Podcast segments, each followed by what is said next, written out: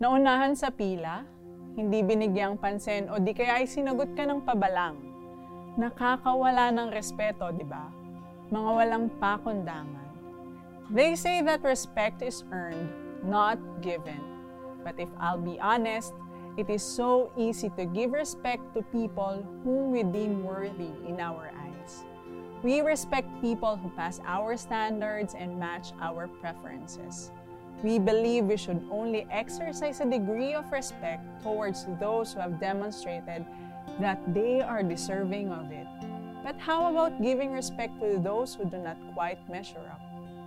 The Bible says in Romans 12, verse 9 to 10, Let love be genuine, abhor what is evil, and hold fast to what is good. Love one another with brotherly affection, outdo one another in showing honor. Paul pointed out that our motive must always be sincere. We can outdo one another in showing honor when it stems from a genuine love, a love that is completely sincere. Love is not an uncontrollable feeling that comes to take over us to make us respect a person.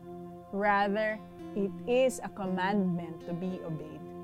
We should genuinely desire God's best for others and speak and act toward that goal, holding fast to what is good and abhorring what is evil. We don't love and respect based on our standards, but on how Jesus demonstrated it to us when He laid His life for us on the cross. We are to be imitators of God, walking in love. Let us show love by outdoing one another in honor. Have a great day.